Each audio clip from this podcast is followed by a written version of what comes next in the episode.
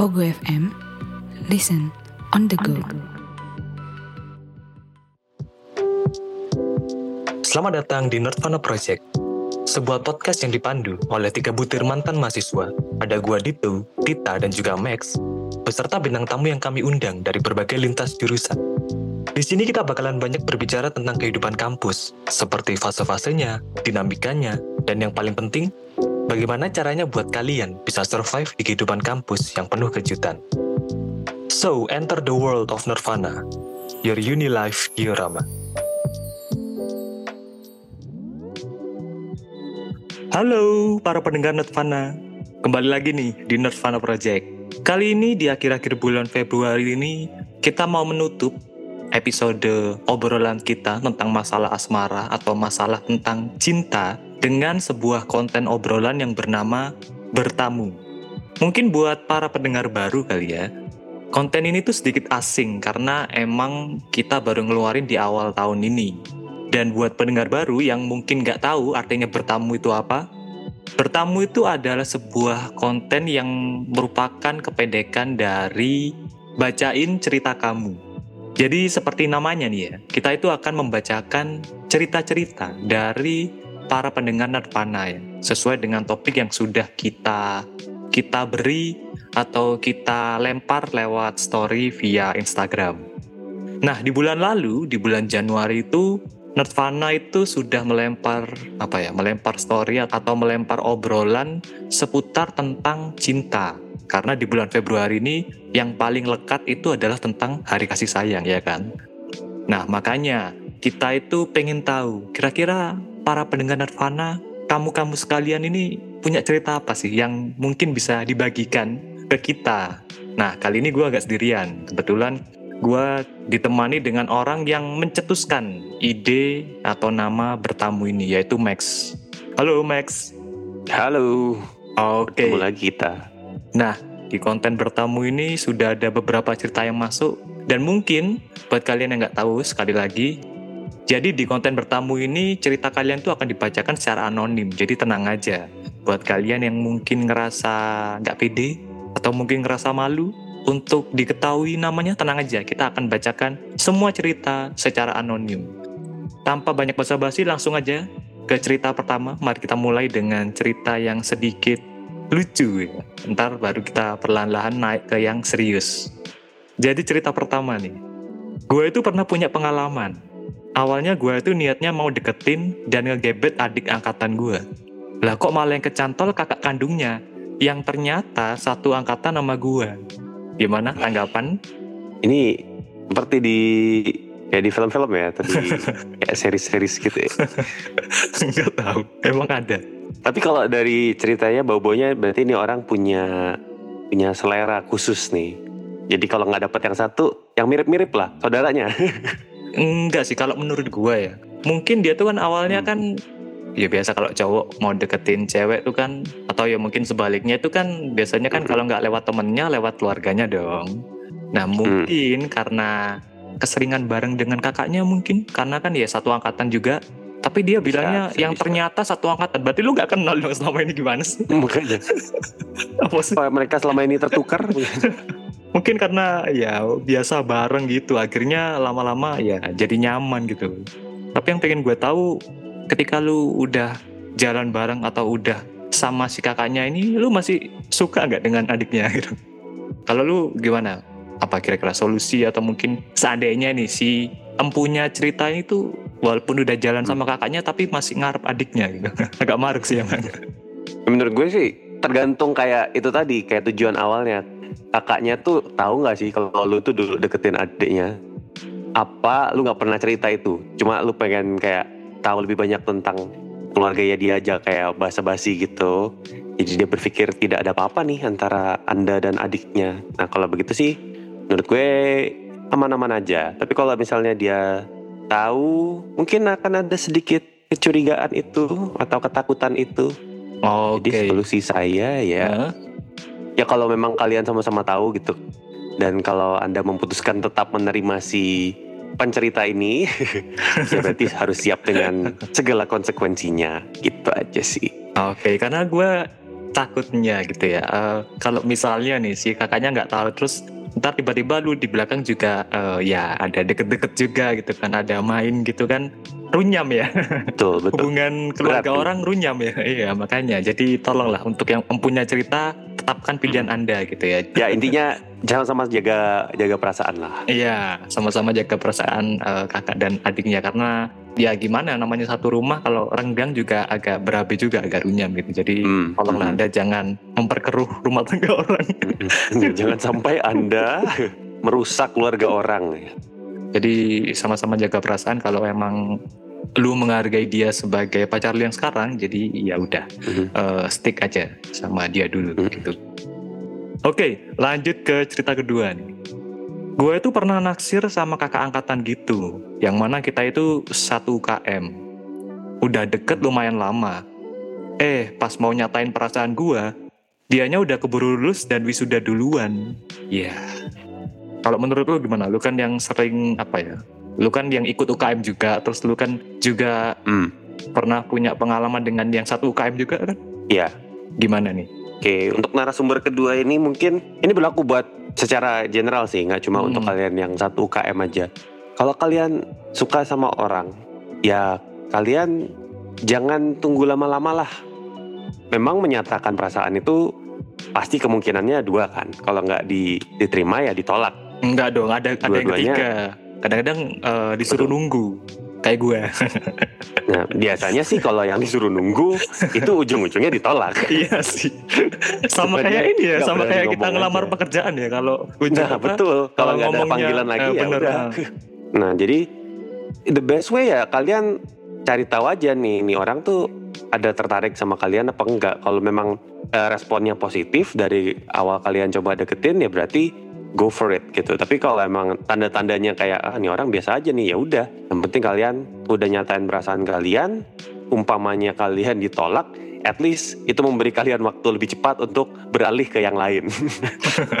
iya sih walaupun gitu. ya nggak enak di awal ya, tapi ya at least udah Iya. tahu lah gimana perasaan dia gitu ya.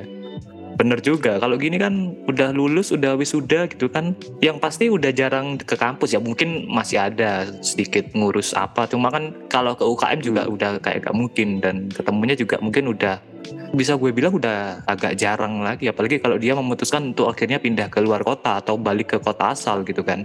Tambah penasaran Nah, lagi lo kan gimana eh, responnya dia tentang perasaan lu selama ini gitu. Maksudnya apakah dia juga punya rasa yang sama? Atau ternyata dia cuma nganggap lu apa ya kayak teman UKM gitu? Maksudnya ya eh, Mm-mm, satu anggota UKM gitu aja gitu loh. Iya. kalau solusi dari gua sih karena dia udah keburu lulus dan udah wisuda dan mungkin kecil kemungkinan kalau lu ketemu dia lagi selama dia masih ada urusan di kampus karena kalau udah wisuda itu menurut pengalaman gue ya waktu itu waktu gue kuliah itu eh, nggak langsung maksudnya nggak langsung hilang dari kampus maksudnya masih ada ya sedikit beberapa urusan di kampus lah Mhm. sebisa mungkin kalau memang nih memang nih orangnya masih ada di kampus atau mungkin masih ada di kota yang sama-sama lu nih ya si empunya cerita kalau kata gue ya cepat-cepat aja bilang maksudnya kayak temui dia gitu terus eh, lu nyatakan Iya. perasaan gitu daripada lu penasaran gitu kan Betul. lanjut kita ke cerita ketiga by the way ini ceritanya ada empat ya. Jadi cerita ketiga Oke. dan empat ini agak panjang. Jadi gua coba rangkum intinya gitu ya. Cerita ketiga nih dan mungkin lu juga bisa relate Max. Karena ya seperti yang gue katakan tadi. Ya kan lu kan pengalaman di kampus kan eh, lumayan banyak gitu untuk soal asmara gitu kan. dibanding gua kan. Kalau gua kan beda kampus gitu. Bukan beda kampus lagi Hmm. udah beda kota gitu. Oke cerita ketiga gue itu pernah punya pacar yang satu angkatan satu jurusan dan sering satu kelas bareng. Gak enak banget apa-apa dicemburuin. Gak boleh main sana sini kerja kelompok aja dia selalu ngikut. Alasannya sih biar gak salah paham. Capek banget asli pacaran tapi nggak pernah ngerasa bebas. Nah gimana tanggapan sebagai seseorang yang pernah punya pengalaman serupa gitu ya? Maksudnya ini eh, dengan satu Hmm. angkatan satu jurusan bukan yang posesifnya Pertanyaan saya, Anda pacaran di kampus apa di Nusa Kambangan? Kok dijaga ketat sekali. Ya kayak waktu ini sih, yang episode waktu itu gue sama pasangan gue juga yang waktu kita jadi narasumber kurang Oke, lebih ya. saran gue cukup ya cukup sama-sama itu sih kayak sebenarnya nggak ada masalah sih kalian mau satu jurusan satu kampus ataupun beda menurut gue nggak ada tapi menurut gue sih dalam hubungan itu kepercayaan itu adalah salah satu yang paling penting. Jadi kalian mau jagain pacar kalian kayak apa aja kalau emang orang tuh orang niatnya eh, nggak serius gitu ya atau nggak konsekuen sama komitmen kalian ya pasti ada aja deh caranya untuk curi-curi di belakang gitu. Jadi ya kalau kalian punya pasangan seperti itu omongin aja dulu. Kalian komunikasikan tentang trust kayak kepercayaan uh, satu sama lain. Jadi nggak cuma uh, dia ke kalian tapi kalian juga ke mereka. Kalau mereka bisa berkompromi dengan itu ya udah tapi kalau nggak bisa dan kalian nggak tahan ya lebih baik sebelum nanti lebih lama dan lebih parah gitu ya lebih baik diakhiri saja. Tapi mungkin nggak sih ada apa ya jenis-jenis eh, manusia? Kok manusia? Ada tipe-tipe seseorang yang emang dari sononya itu emang dia itu sifatnya itu udah kayak posesif gitu loh. Maksudnya kayak ketika lu udah terus terang gitu tapi ya dia tetap aja maksudnya masih kekeh dengan posesifnya itu menurut lu bisa apa ya bisa berubah gak sih maksudnya bisa bisa hilang gak sih tergantung dari kemauan orang tersebut sebetulnya. Beberapa orang mungkin kenapa mereka bisa begitu bisa jadi ada kaitannya dengan pengalaman pribadi mereka. Mungkin mereka pernah di diselingkuin atau mungkin di keluarganya ada kasus seperti itu yang membuat mereka kayak punya trust issues dan sebagainya. Itu mungkin aja. Tapi balik lagi kita juga harus fair dong. Kayak nggak semua orang kayak begitu ceritanya kan.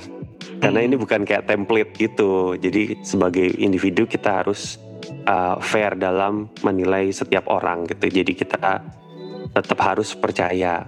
Kalaupun nanti mereka mencederai kepercayaan kita itu, itu bukan salah kita untuk mempercayai itu ya itu salah orangnya aja karena nggak bisa kita kasih kepercayaan kayak gitu sih. Ya kan pengalaman pahit pasti nggak bakal bisa dilupain. Cuma ya kita nggak bisa sama ratain lah semua pengalaman akan seperti itu. Justru itu bisa jadi bumerang kalau kalian percaya itu. Kalian malah akan percaya bahwa semua hubungan yang akan kalian hmm. jalani itu akan berakhir seperti itu. Padahal kan sebetulnya enggak gitu. Semua berawal dari pikiran kita sih. gue setuju sih dengan saran lu barusan dia kan di sini kan bilang itu kan apa capek banget asli pacaran tapi nggak pernah ngerasa bebas ya kalau lu udah ngerasa capek ini waktu yang tepat buat lu untuk ya mengakhiri ini dan memulai eh, hidup yang Hmm. baru lagi gitu jadi maksudnya eh, merasakan kebebasan lagi gitu lanjut ke cerita yang terakhir yang lumayan panjang gue coba Hmm, eh, rangkum menjadi intinya aja. Gue itu pernah pas awal kuliah kenal sama satu cowok yang lebih muda dari gue. Awalnya sih nggak tertarik karena doi lebih muda. Eh, tapi kok lama-lama makin perhatian dan bikin gue luluh plus baper sama dia. Nah, tiba-tiba pas gue ultah, ulang tahun, doi itu sikapnya jadi aneh, cuek, dan mendadak dingin ke gue. Alhasil nih, gue itu minta tolong ke temen gue buat nanyain kenapa. Ternyata, doi kira gue itu udah punya pacar, gara-gara gue itu sering dianterin sama temen cowok gue. Nah ini di caps lock sama dia. Padahal, dia itu emang tukang ojek anak-anak. Jadi maksudnya tukang ojek itu, dia emang kayak, eh, maksudnya kalau di UKM itu ya dia eh, bagian yang sering nganterin anak-anak. Kalau misalnya ke mana nebeng, istilahnya tebengan anak-anak gitulah. Jadi Hmm. Eh, mungkin ada yang rumahnya searah, kontrakannya searah ya. Intinya nggak cuma dia doang yang naik gitu. Jadi banyak gitu. Yang lebih parah, Doi itu sebenarnya nggak suka sama gue. Terus di lock lagi nih. Ini kayaknya sebel banget nih orang. Agak menggebu-gebu ya. Iya. Terus kenapa lu bikin gue baper anjir? Akhirnya nih ya, nggak lama setelah itu, Doi jadian sama teman sefakultas gue. Dan gue itu di unfollow sama dua orang itu. Padahal nih ya, sebelumnya tuh si ceweknya, jadi ceweknya Doi, itu temen gue. Dan hubungan kita tuh baik-baik aja sebelumnya. Ini cukup mirip sih sama kisah yang kedua tadi itu adalah minimnya komunikasi gitu loh. Jadi kalian kesannya kayak tebak-tebak gitu loh. Kayak ini orang kayaknya nggak suka sama Dwi. Kayaknya suka sama gue nih. Tapi kan ini kan penuh dengan cerita ini satu arah dong. Dia maksudnya si cowoknya ini kan dari yang tiba-tiba perhatian, eh sorry, dari yang perhatian terus tiba-tiba mendadak berubah gitu. Maksudnya kan Mm-mm, makanya itu tadi karena kurangnya komunikasi kan. Kan lu nggak pernah nggak bisa konfirmasi. Lu beneran dulu suka sama gue apa enggak? Cowok nggak suka aja kan dari temennya, bukan dari si cowok itu ngomong sendiri kan. Cuma mungkin statement si cowok dan gelagat yang dia tunjukkan itu kayak nggak konsekuen gitu kayak kalau dia memang bilang nggak suka sama nih cewek terus kenapa dia harus berubah sikap gitu kan kayak terus sebenarnya kontradiktif gitu kan Mm-mm. ya lu ngomong lah sama tuh orangnya langsung kayak ngobrol-ngobrol kayak apa kayak jadi jangan dari spekulasi terus lu nyimpulin sendiri gitu jadi endingnya kan seperti ini kayak betulnya nggak gini loh tapi ternyata kita ngiranya begini jadi akhirnya nggak jadi jadi untuk si Mm. empunya cerita nggak bisa ngapa-ngapain juga sih nggak ada gunanya juga lu kayak klarifikasi lagi ke Iya udah nggak bisa dia. udah di unfollow. iya udah di unfollow terus ya lu lu nggak bisa ngubah pendapat orang juga untuk pembelajaran ke depannya kalau lu eh, deket sama orang ya ya sering-sering ngobrol lah jangan jangan dalam diam doang gitu. Oke tapi kan ini kan karena dia bilang cowok berarti ini kan cewek gitu. Jadi kan kadang-kadang Mm, mm. eh kalau lu mungkin ya mungkin ini ini sekali lagi mungkin cewek kan kadang-kadang kan eh, juga apa ya gengsi gitu kan. Maksudnya untuk eh, nanyain duluan gitu. Gengsi buat buat apa sih? Kayak gengsinya tuh membantu anda nggak? Gitu. Pertanyaannya itu aja sih. Apakah ya gengsi itu benar-benar. membantu anda dekat dengan gebetan anda? Atau itu malah membuka kemungkinan untuk itu tadi kesalahpahaman dan sebagainya? Kalau mungkin bedanya dari cerita yang kedua si yang punya cerita yang kedua masih punya kesempatan gitu ya. Dan Hmm. eh, mereka mungkin baik-baik saja gitu ya. Eh, masalahnya cuma eh, nggak tahu perasaan satu sama lain gitu nah kalau yang Hmm. terakhir ini kan udah udah apa ya udah terlambat istilahnya udah udah keburu si cowoknya follow. itu iya keburu dan follow si cowoknya juga udah punya pacar gitu jadi pada akhirnya eh, nggak baik-baik juga apalagi dia si teman ceweknya itu kan dulu temennya si empunya cerita sekarang malah mungkin Hmm, karena ya namanya juga hubungan mungkin ada sedikit bisik-bisik di belakang yang nggak enak itu akhirnya merusak pertemanan juga jadi ke mana-mana gitu bisa jadi Iya. oke jadi Itulah pentingnya komunikasi teman-teman. Nah itu baru mau gua tutup dengan itu pentingnya komunikasi. Sama nih dengan yang Max barusan bilang soal pentingnya komunikasi untuk tetap menjaga biar kita itu nggak salah paham. Nah kadang-kadang itu kan Nirvana itu kan suka bagi teaser gitu ya, yang isinya cuma secuil atau sepotong obrolan kita. Nah biar nggak salah paham nih, gue mau sedikit ingetin aja kalau obrolan kita atau obrolan ya seluruh host Nirvana ini bisa kalian dengarkan di sebuah aplikasi yang bernama Pogo FM. Apa sih Pogo FM itu? Pogo FM itu adalah sebuah aplikasi podcast streaming gratis yang menyediakan beragam podcast dari berbagai negara dan juga audiobook pilihan.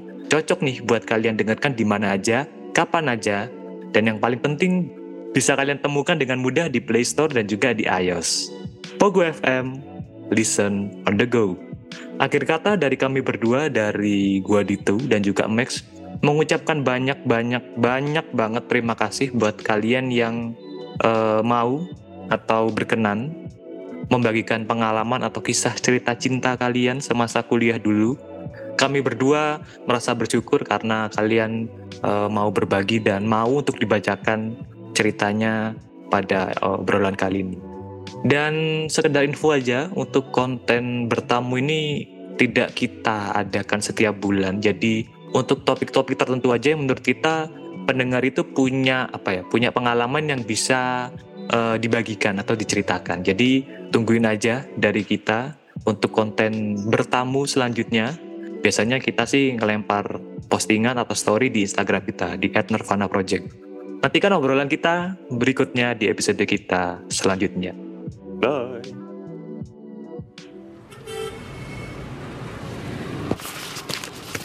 Pogo FM.